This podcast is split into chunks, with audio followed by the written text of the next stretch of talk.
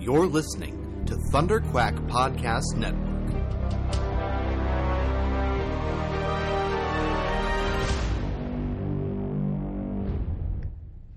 Hello, Riverdale Gang. Welcome back to Riverdale Gang, the critical commentary watch along podcast about Riverdale the show, recorded here on unceded Tsleil-Waututh, Musqueam, and Squamish territory, where much of Riverdale is shot. I'm Chloe, and I am one half of the hosts who is normally here at the Riverdale Gang podcast, but we had a last minute mix up with our dear other co host, Ryan, who is working the Neverland Night Circus tonight. If you happen to be local, the Vancouver Fringe is running right now. This is an outdoor, COVID safe show that's quite a lot of fun. Um, I got the chance to participate in one of their productions, Slumber Here, a few years ago. I played one of five pucks, and Ryan directed me. Um, and they recently did a really, really magical show right before COVID hit, um, at the Fringe, basically before COVID hit, called. Um, oh my gosh, I'm blanking on it. It was about Alice in Wonderland, and it was wonderful. It had a name like Down the Rabbit Hole or Alice in Glitterland. There we go. Oh man, I feel so bad. That was one of the best like opening sequences of any show I've seen in theater in Vancouver. Um, that show. So yeah, if you happen to be local, please go check out the Neverland Night Circus. Say hello to Ryan. He'll be running around and busy, but um, uh, he'll be there. So it's just me today, gang. Um, if you don't like listening to one person talk for an hour, this might not be your episode. Um, but what a fun, interesting episode of Riverdale, to be honest. There were, I, I found myself liking one half of the episode, which is often the case for me. I really enjoyed Jughead's storyline, obviously, is the character I identify with a lot, so I often sort of fixate on whatever he's doing. And I actually really love the choices they made for Veronica in this episode. I thought they were really fun. And uh, some of them were really unexpected for me, to be honest. Um, and I like where we're going with Hiram's character now that we know a little bit more about his backstory. It's it's nice to I, I'm actually enjoying seeing him on screen more than I generally do. Um, so that's been quite fun. Not crazy about Archie's storyline, not crazy about Betty's storyline, although I really appreciate um, this thing about talking about the army and mental health. That's something that I really, really value. I don't know if any of you have listened to um, the Serial podcast. A lot of people didn't like the second season of the Serial podcast, and I loved it. Um, it's about Bowe Bergdahl, who walked off his post in Afghanistan in 2015 or thereabouts no, that's impossible. I think he was rescued in 2015, something like that. I actually have the dates wrong. I apologize for that. Um, yeah, Sergeant Bergdahl walked off his post in Afghanistan um, and was captured by the Taliban and imprisoned for five years and finally brought home. And uh, they get into the psychology of like why he walked off his post and kind of the inner workings of the army and the mentality of the of the military excuse me not specifically the army of the the um, mentality of the army in the United States and possibly in other um, other armies in the world. I really don't know. Um, I would say I'm even like my my education about the American military is um, uh, minimal um, but I would say I know more about the American military than I do about any other military in the world, probably, including the military of the country that I live in. Um, which makes sense. I feel like the. In a lot of ways, American war films are relatable in the sense that we see that content a lot. I don't necessarily mean they're relatable in the sense that uh, we identify with them. Um, we, anybody, necessarily identifies with them, but um, the way that the American military is portrayed by Americans in media, I think, is very familiar to a lot of people in the world. So it's interesting to see Riverdale choosing to incorporate these really big narratives. Um, love what they're doing with Cheryl. I love a cult. I admit it. I love a cult. Um, cults are like the rabbit hole I fall down um, in the internet. Um, today, I was actually doing some reading on what constitutes a cult today because um, I have a close friend, hi Kay, who listens to a podcast about cults. And um, the person who hosts this podcast, I'm afraid I don't know the name, uh, remarked apparently, and Kay has remarked this to me, that the only difference between a religion and a cult is that in a cult, the thing that you worship is like on the earth uh, it is a person often. It is something tangible, whereas in religion, it's something intangible. In other words, God. Now, I don't know that I agree, to be honest. I think that there are a lot more features to both religion and cults, although I, I would be remiss in not noticing that they are interrelated in some ways. Um, but I was reading about cults today, and a really interesting um, cult expert Dr. Lalich, who is them, uh, herself um, a survivor of a political cult, uh, who makes a link between cults and abusive relationships, which is actually something that my pal Kay, hi Kay, and I talk have talked about as well.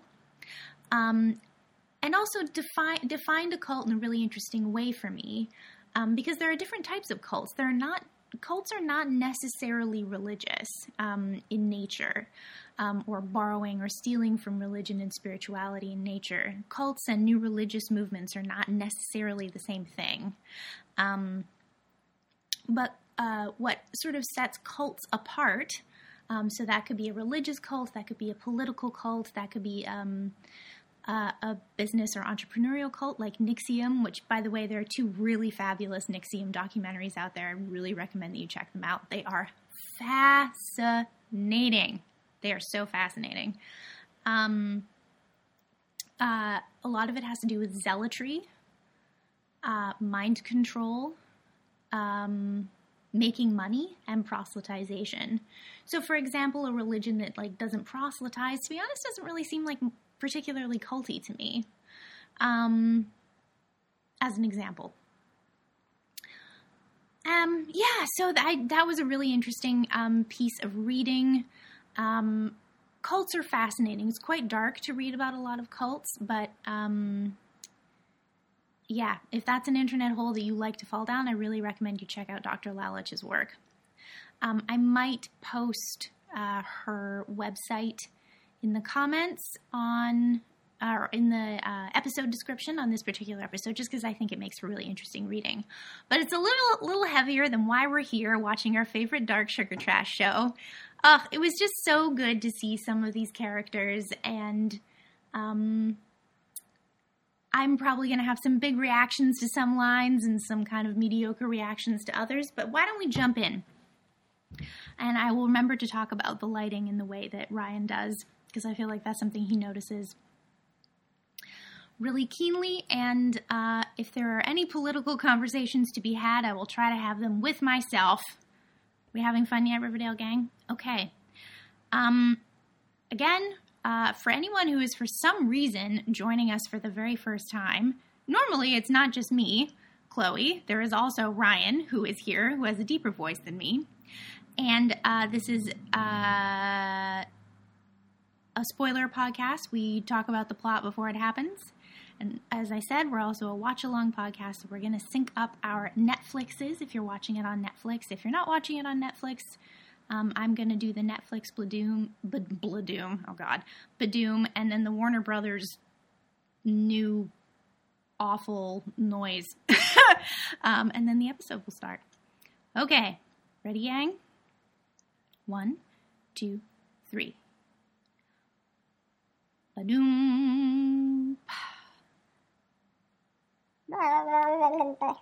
That was Warner Brothers for anyone who didn't know.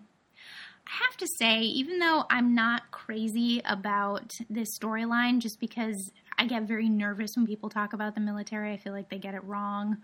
In terms, and by military, I mean like veterans experience. Sorry, I feel like people get veterans experience wrong a lot, but these um, soldiers just hanging out in the background of Archie's life is like very Oh man, very heavy. Oh, here comes Chadwick. I have to say, Chadwick is one of my least favorite characters on this show.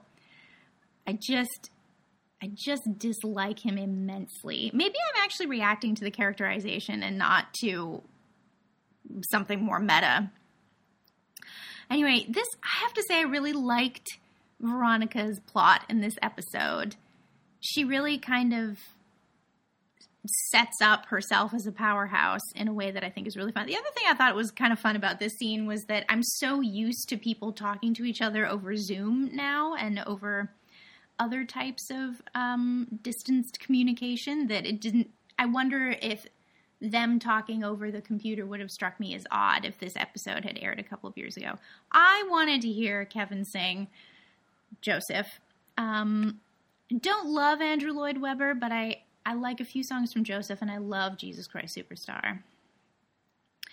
Jason himself commands it. No more singing. Ah! She's just done. She doesn't want to listen to her daughter sing anymore. She doesn't want to listen to any more musical theater. Cheryl is disappointed. Jughead, seven days sober. Listen, sobriety is really difficult. Um, and I want this for this character. Apology to her. That's quite funny. Um, gosh, Mädchen Amick is really good at making Alice Cooper look like she's just at her wits' end. Really kind of nice minimalist acting from Mädchen Amick here. So I don't love this. I don't love this plot line that Betty's stuck in pretending to be a sex worker. I don't.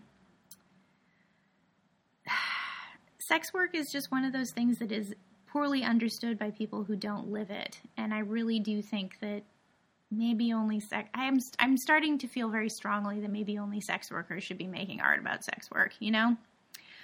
Um, or like hire a consultant and like get it right, even for like a small show. Small show. It's a huge show. Even for a show that is not necessarily hard hitting on every issue, like Riverdale. Um, I think that um, I think it's good. I think it's good to get right, you know? Anyway. Anyway, here's that dog. Um yeah, you didn't even arrange for a substitute. Yeah, you really dropped the ball on that, Jughead. Um, also, very stressful job for anyone who is a teacher right now going back into September. Uh, I wish you well. I hope things are going well for you pandemic year, round two. Is the second fall of the pandemic? I think it is. So I really liked this detail that's coming up about Reggie and Hermosa getting together. Um, I was really surprised that Hermosa told him where the Palladium was, and I'm wondering if Hermosa's going to come out of the woodwork as, um, I don't know exactly what, but uh, trying to sort of supplant Hiram and might become sort of the new villain, um, taking over from Hiram.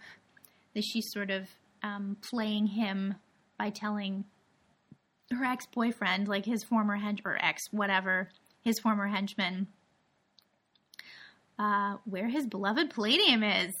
Because I don't think Hermosa is out manipulated easily. That's like the big impression that we're left with with her character is that she's difficult to out manipulate. And um, I don't think they've set up Reggie's character as being that good a manipulator yet.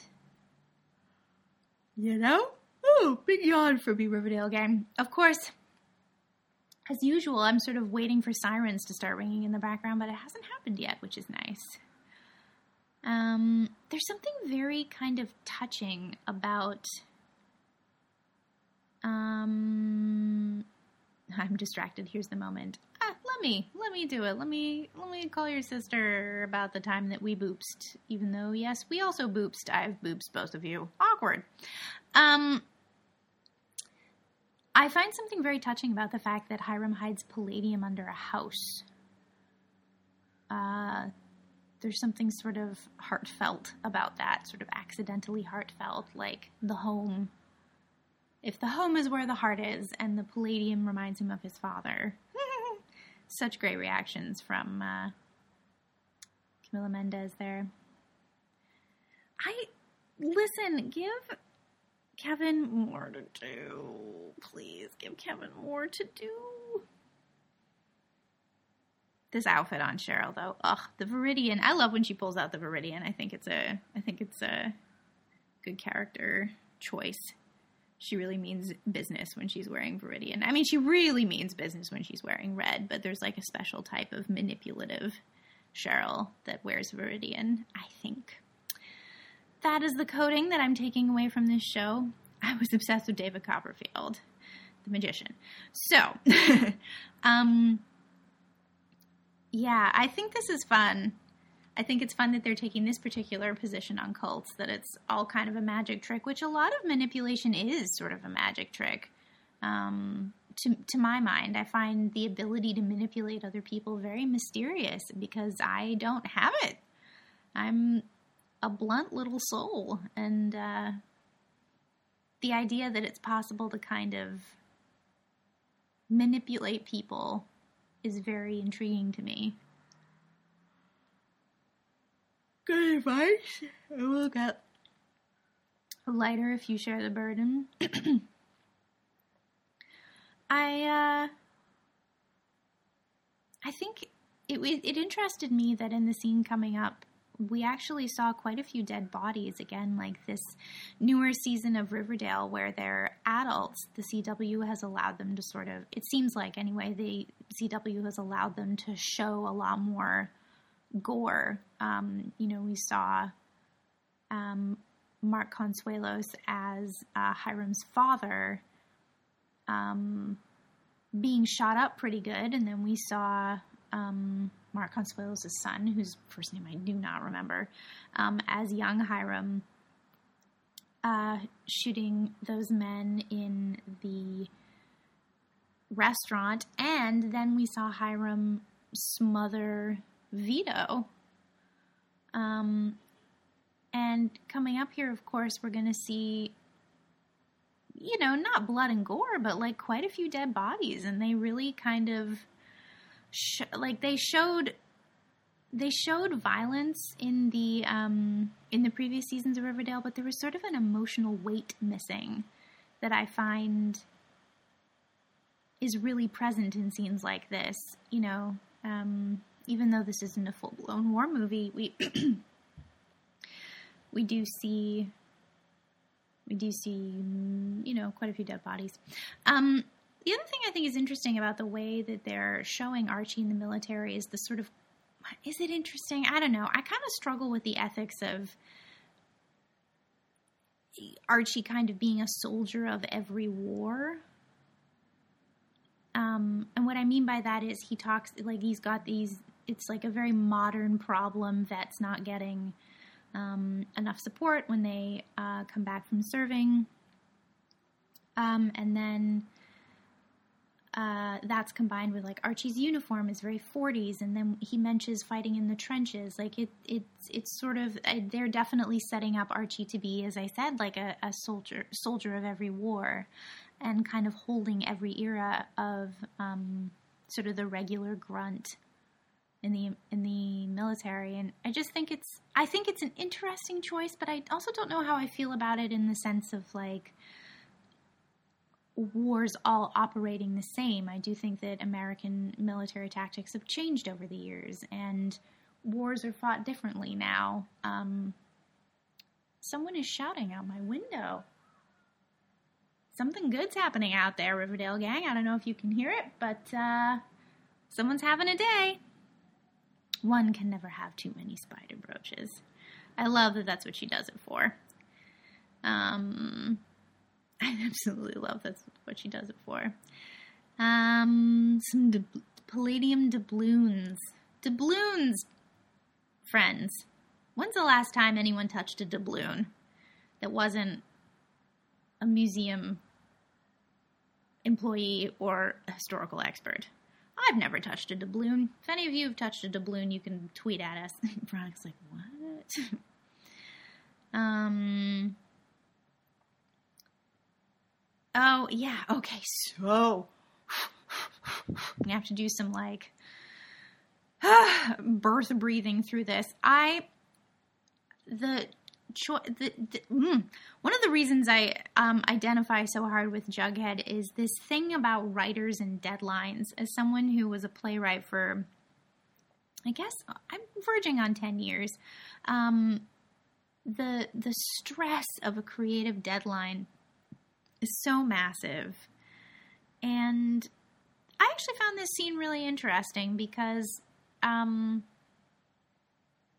Jughead owns, like, both Tabitha owns not being a good trip buddy, and Jughead owns, like, yeah, I shouldn't have done that to you. I just I thought it was interesting. I often I find that the show doesn't really deliver like the correct apology or what I perceive as the correct apology for the characters, and I, this feels like exactly the right.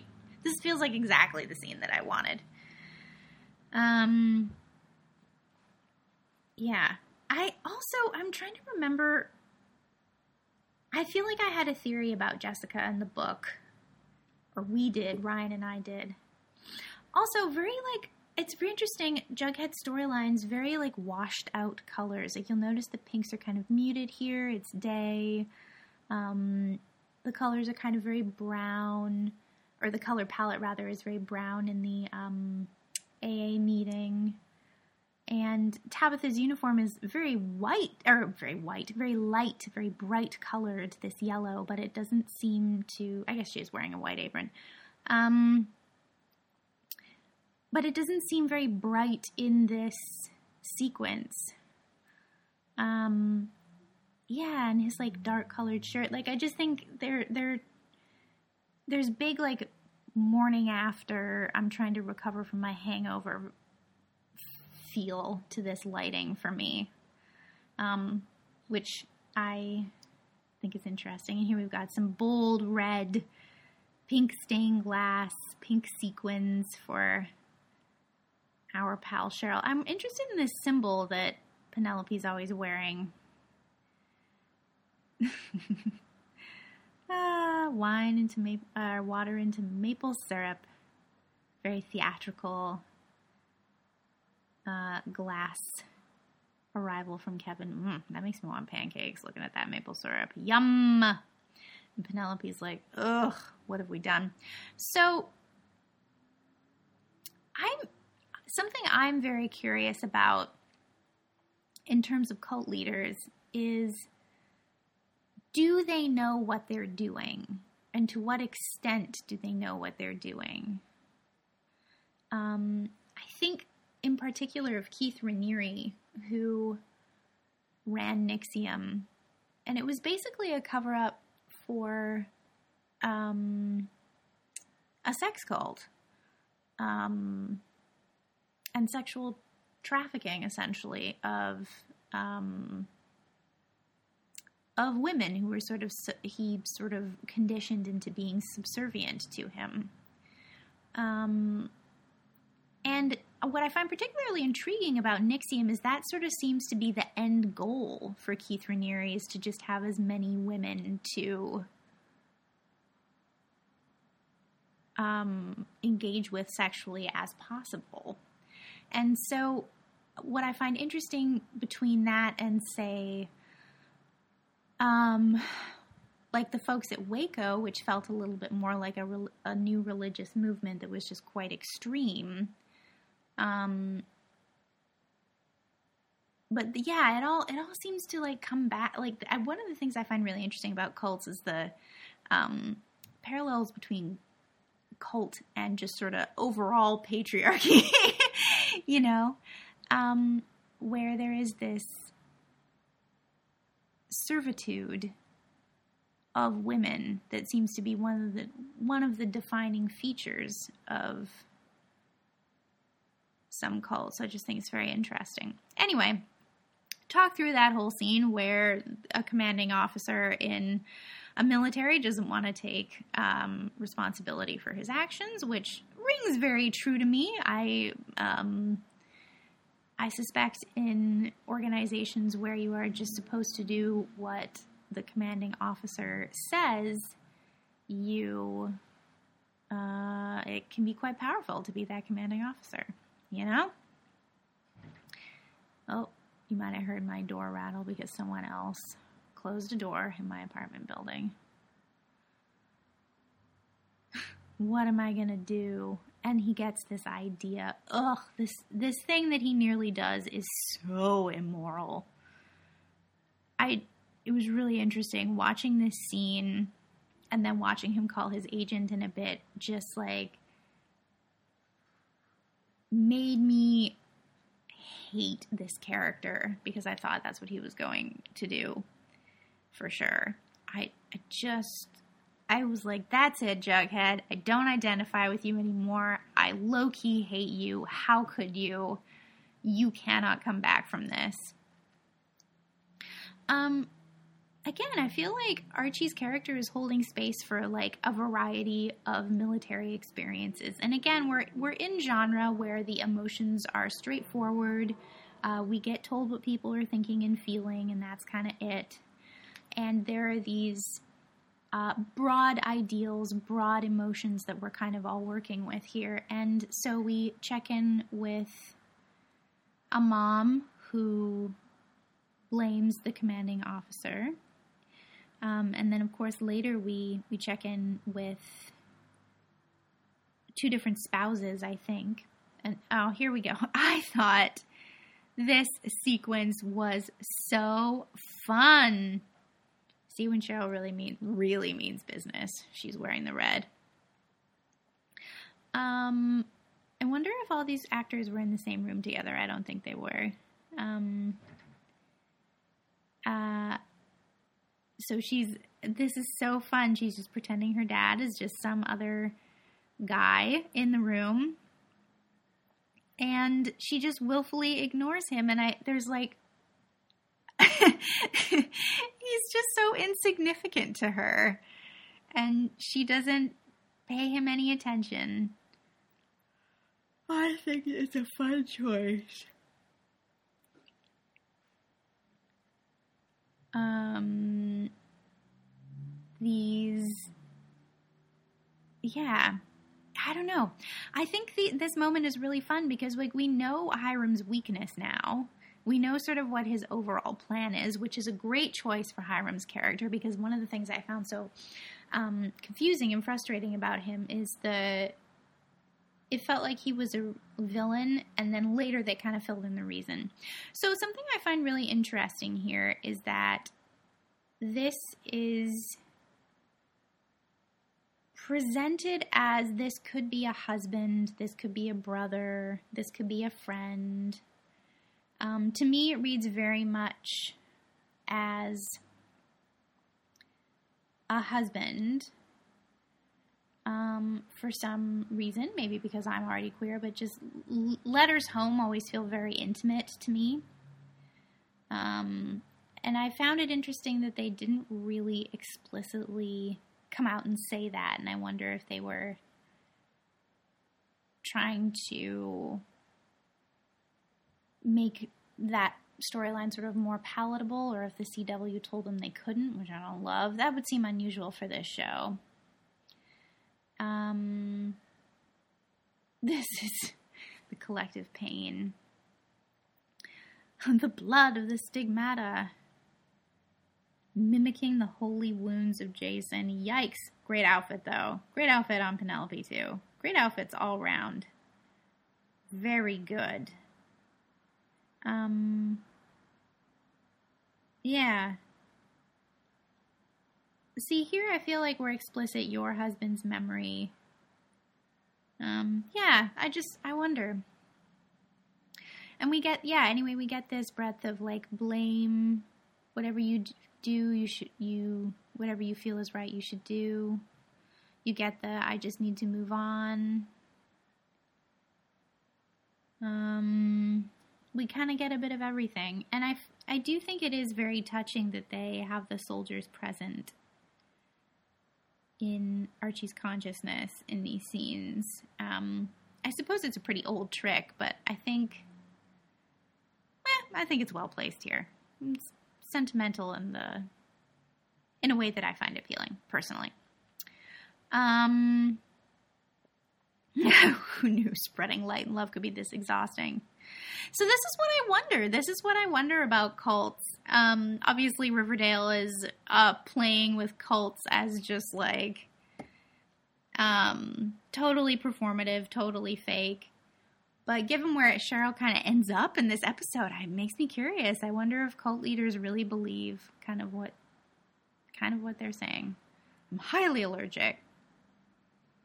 Um I wonder what this is in reference to, this Queen of the Bees thing. I've never seen that bee movie with Nicolas Cage. I wonder if there's some reference there. I don't know. Um, here's Chad again with his annoying face. Gosh, this character annoys me so much. Not the actor's fault. Truly not the actor's fault. I just um I think they're writing this character well enough that I just hate him, but I'm not enjoying hating him. You know those villains that you like enjoy hating? Not enjoying hating Chadwick yet. But I love what Veronica does here. I love the way she manages. Ooh, excuse me. Uh, she manages Chadwick and her father here. I think it's really fun. Yeah. Copter cab. Didn't they have some sort of helicopter accident? I keep expecting that to come back and be significant somehow. Um. Yeah. Goodbye, Chadwick that smug nitwit.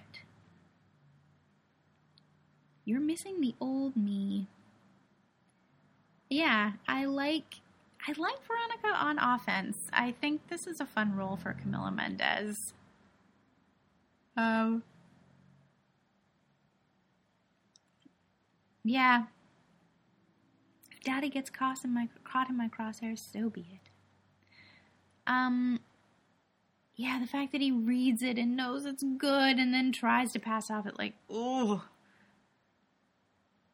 I don't, I periodically will go through moments where I will just pause a show because I can't, or stop watching a show a bit because I can't.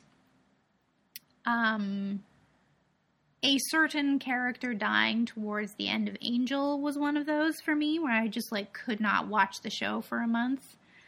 Um, and I thought to myself, ugh, if Jughead makes this choice, I'm not going to want to watch this show for a bit because I'm going to be so mad at him.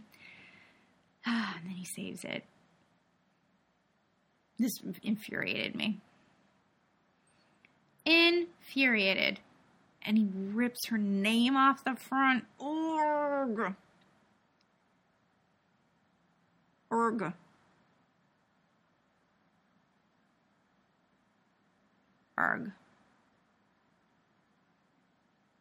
Um, I really liked the scene between Jughead and Betty. Um, they pretty obviously weren't in the same room, those two actors, um, which I think made the scene kind of more effective in a way, knowing that. Listen, this whole business about Betty wiping her lip and the stain, I don't know. Like, you're not, you're really not doing it for me, Riverdale, with the way you're you have this person who's not a sex worker kind of pretending to be I don't know, just something about it really bugs me. Um I also feel like they kind of straight baited a bit with Jughead and Betty. You know what I mean? Like normally for anyone who doesn't know the term queer baiting is where they um suggest that a romantic partnership between characters of the same gender are possible is possible and that the show might do it and then they don't. Um, i feel like i got like i feel like they were trying to straight bait a bit with jughead and betty there that sort of very sensual song and meet me at the bunker and the lipstick. Um, and then they don't do it. What is on these beers again? Something really good. I can't I can't read it. I can't read it. Um, this is an interesting addition to the story. Um, yeah, I didn't know what to do with this, honestly. I didn't I don't have any frame of reference for this as a trope in this genre or a trope in military stories in the media or a trope in reality. This uh this is something I don't know how to comment on. Um, I feel like the actor playing Uncle Frank has to do a lot of reacting and a lot of looking concerned and a lot of real talk, kid. Um, and um, uh, it, he's good at it. That's where that was going. Gosh, it's so interesting. I feel like Ryan and I sometimes come across as a little bit patronizing because we're like, oh, that actor did a really great job. But I just mean it. I just mean that I was moved or that I noticed and was impressed. You know? Ooh, good suit on Kevin. Strange outfit on Cheryl. Really strange. I don't understand. Great suit on Kevin. Oh. There's some sirens. Yeah, I don't know. I love that this this dynamic between Cheryl and her mother is playing out in the context of a cult. I think that's what all this stuff is about, really. Um, do not listen to this heretic. Um, big smile. Pretty look. Okay, rude. Rude using that word. Um, but I really do think that, yeah, this, I guess these moments are sort of more about Cheryl and her mother than about anything else. I don't know what this Queen of the Bees business is about. I don't know what this is in reference to. If you know, then feel free to tweet us or email us. Um, I will say Ryan and I are pretty abysmal at responding to emails, but we do appreciate them when you send them, so thank you. Ready for action. Listen, those uniforms are really well made. They look good on uh, just about anybody, really. I think they're really well made uniforms. Legacies are complex. Yeah. Um, I do. I love an underdog. I love that Archie and his pal are underdogs in this situation. Um, going into this, trying to make things right and tell the truth.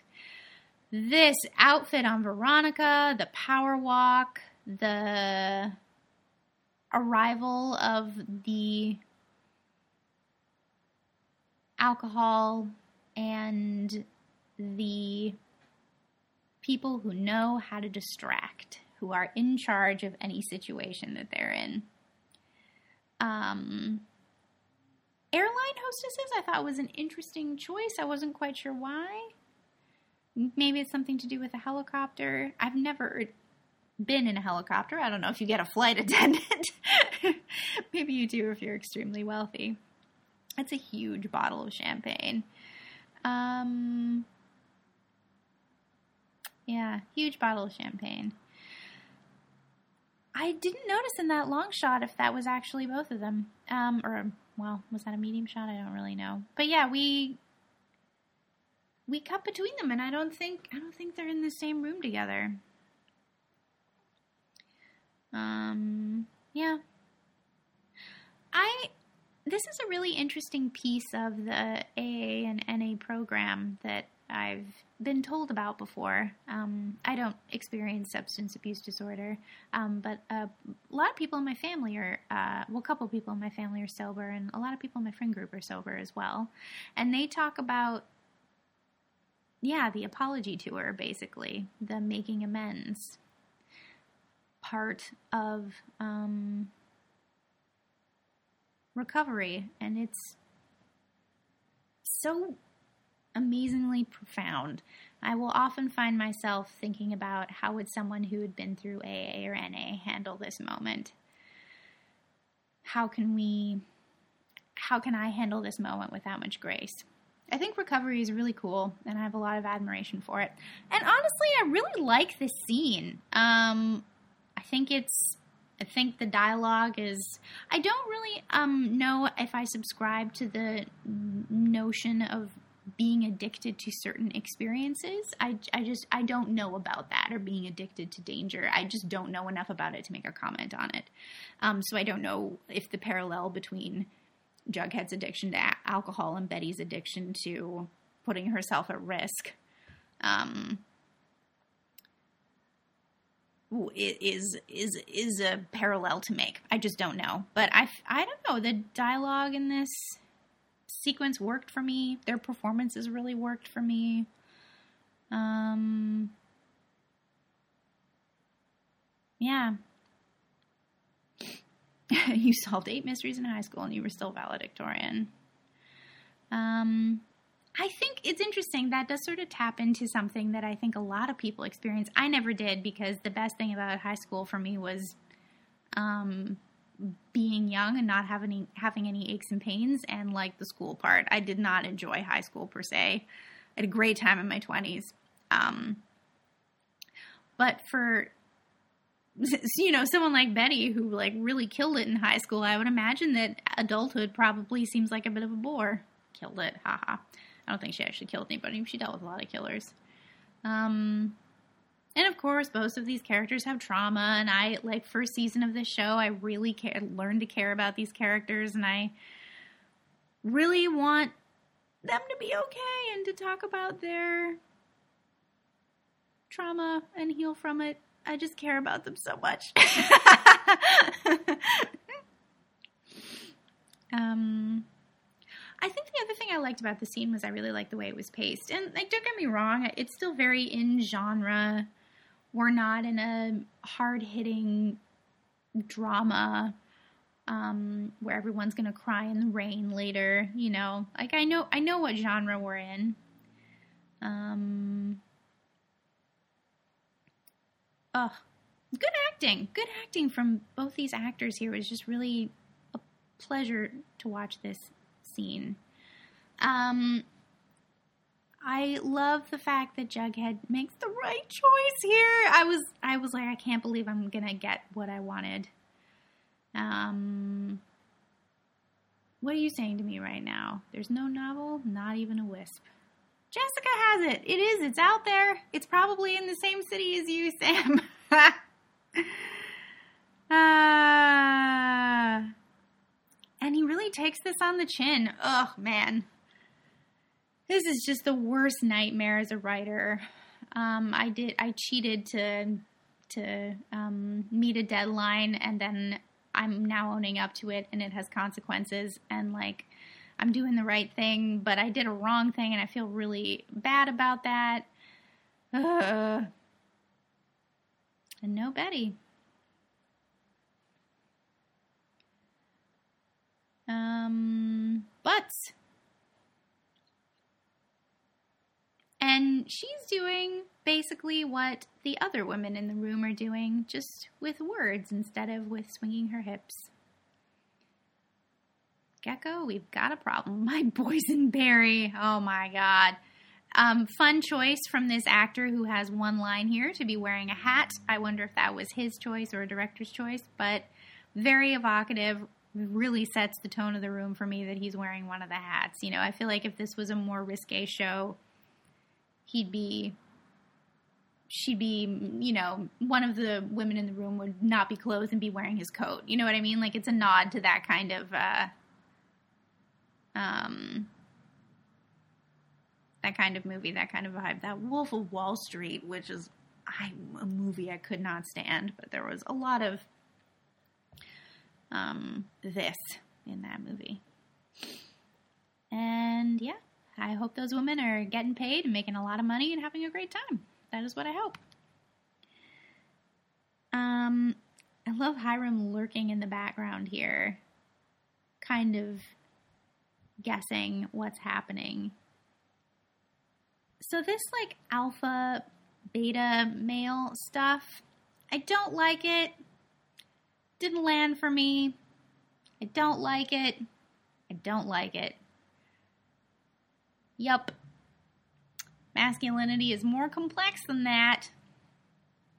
Oh, daddykins. um, again, great outfit, great color scheme. Um, it's interesting that she tells him that she stole from him because that doesn't feel very strategic to me feels very gloaty in a way that does not serve her. But we'll see what happens. We will see. Also, there's like a whole pie there. like a pie and a half, basically. Ooh, I want some diner food. But really, what I want is to sit in a diner when there's no COVID at the bar and eat and either mess around on my phone or read a book or write something. That's what I want. And that is something I cannot have because it is COVID. Alas, one day I will sit at diner bars and write in my notebook and drink coffee again. One day. Your priority is you. I feel like this is just really kind friend advice. You know I'm a drunk, right? And I'm a terrible busboy. So why are you so nice to me? Because you're my friend. Um, also, we kissed that one time, and I think about it a lot, even though I nearly made out with your ex girlfriend. Maybe. Are we getting queer baited? We don't know. Okay, well, anyway, thank you for listening to my song, Gang. oh, man. I've been the Tabitha in this situation so many times. uh, yeah, why did she tell him? Again, something about it being hidden under a house just seems really touching to me. I don't know. And it's just made out of paste. Ooh, he's so mad. Very dramatic. Big dramatic shot. Dark lighting here. None of our pinks and blues either. Well, a little hint of pink, I guess. Here we go. Here we go.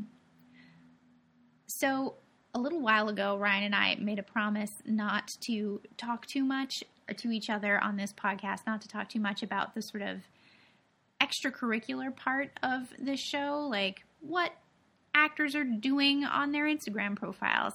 I have to say, the guy who plays Archie's friend here, um, the guy uh, Eric, the guy who plays Eric, this actor, is has great Instagram content. That's what I'm to say. That's all I'm to say. Carry on. Um, I like this outcome. I really like this outcome. This makes me think of um, Bowe Bergdahl again, actually, um, who uh, was not punished unduly, I felt, for his actions. Taking a position on that. Someone might feel differently. Don't at me over it. Um, yeah, don't at me over it. Oh man, I don't know. Again, this these choices for Betty, I just don't know. I don't know if this is the right fit for this character. Um, and Tabitha joining in, I don't know. I feel like the it's dangerous and it's reckless, and no matter what I say, you're not going to stop. I know that. Tabitha, listen. If you have addicts in your life, don't like come along for their addiction. it's not great. It's really not something I would recommend having done it, please don't. Um, although good code on Betty, I have to say. Um, everyone's happy here. This is a happy moment. I like this for these characters, and I do like where this scene ends. Quite a lot, actually. Um, yeah, all of them sitting together. And it's really interesting that they put them in civilian clothes, to my mind, instead of in uniforms. Just a really interesting touch. There they are. Um, just themselves outside of being soldiers. Okay, here we are. Here we're back. Where is Cheryl's character going? Is she really gonna believe that she's capable of this? Like, I also I want to know more about Kevin and Fangs and Toni. I know if Ryan was here, he would be agreeing with me, so I'm going to speak for both of us. More Kevin. Okay, though, this outfit on Cheryl is really fun. I wish we could see more of it. Something inside me has shifted. Um, good plaid on Kevin. And the dark pinks are here, but they're a little muted. Um, and we've got this, we've got the fire kind of like the fire at the Cooper house that sort of is one of those mornings of things to come. Something is a fi- on fire here, something is afoot, something is kind of shimmering and smoldering in the background. Kevin raising his eyebrows at first ever living saint, but what if I am? You need to go to therapy. Am the holiest of holies. Kevin's like, uh, I don't know. I don't know. It would be miraculous, Cheryl.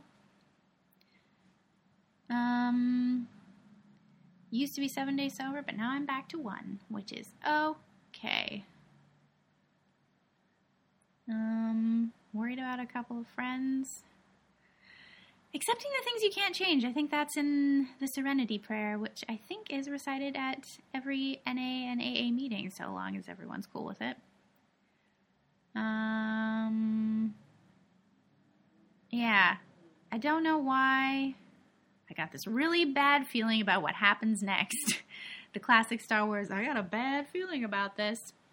Well, Riverdale gang, um, I am sad that Ryan isn't here to give his feedback. All things considered, I liked that episode. It was a good, solid episode of Riverdale. Um, by the way, we do have a social. We have an Instagram at Riverdale Gang. We have a Twitter at Riverdale Gang. We have a Facebook page. We don't do a ton with them, I'll be honest. Um, usually, if an episode is going to get posted late, which has happened a lot recently, which I don't feel great about, I'm sorry about that, Riverdale Gang, um, then we uh, will let you know there. Um, last few weeks have been kind of rough. I've been waiting for my friend to give birth, which they finally did earlier this week. So that's very exciting. It was a very quick and successful birth, which is really nice. And um, yeah, feel free to, again, we're not super responsive um, to email, but please feel free to tweet at us and Instagram message us. And yeah, if you're excited about Riverdale and like picking it apart, then get excited about Riverdale and pick it apart with us. Um, I think it's uh, I think it would be a fun time. Okay, Riverdale gang, take care. Thank you for coming along on the journey of episode uh, 16 of season 5, chapter 92, Band of Brothers. Have a great night.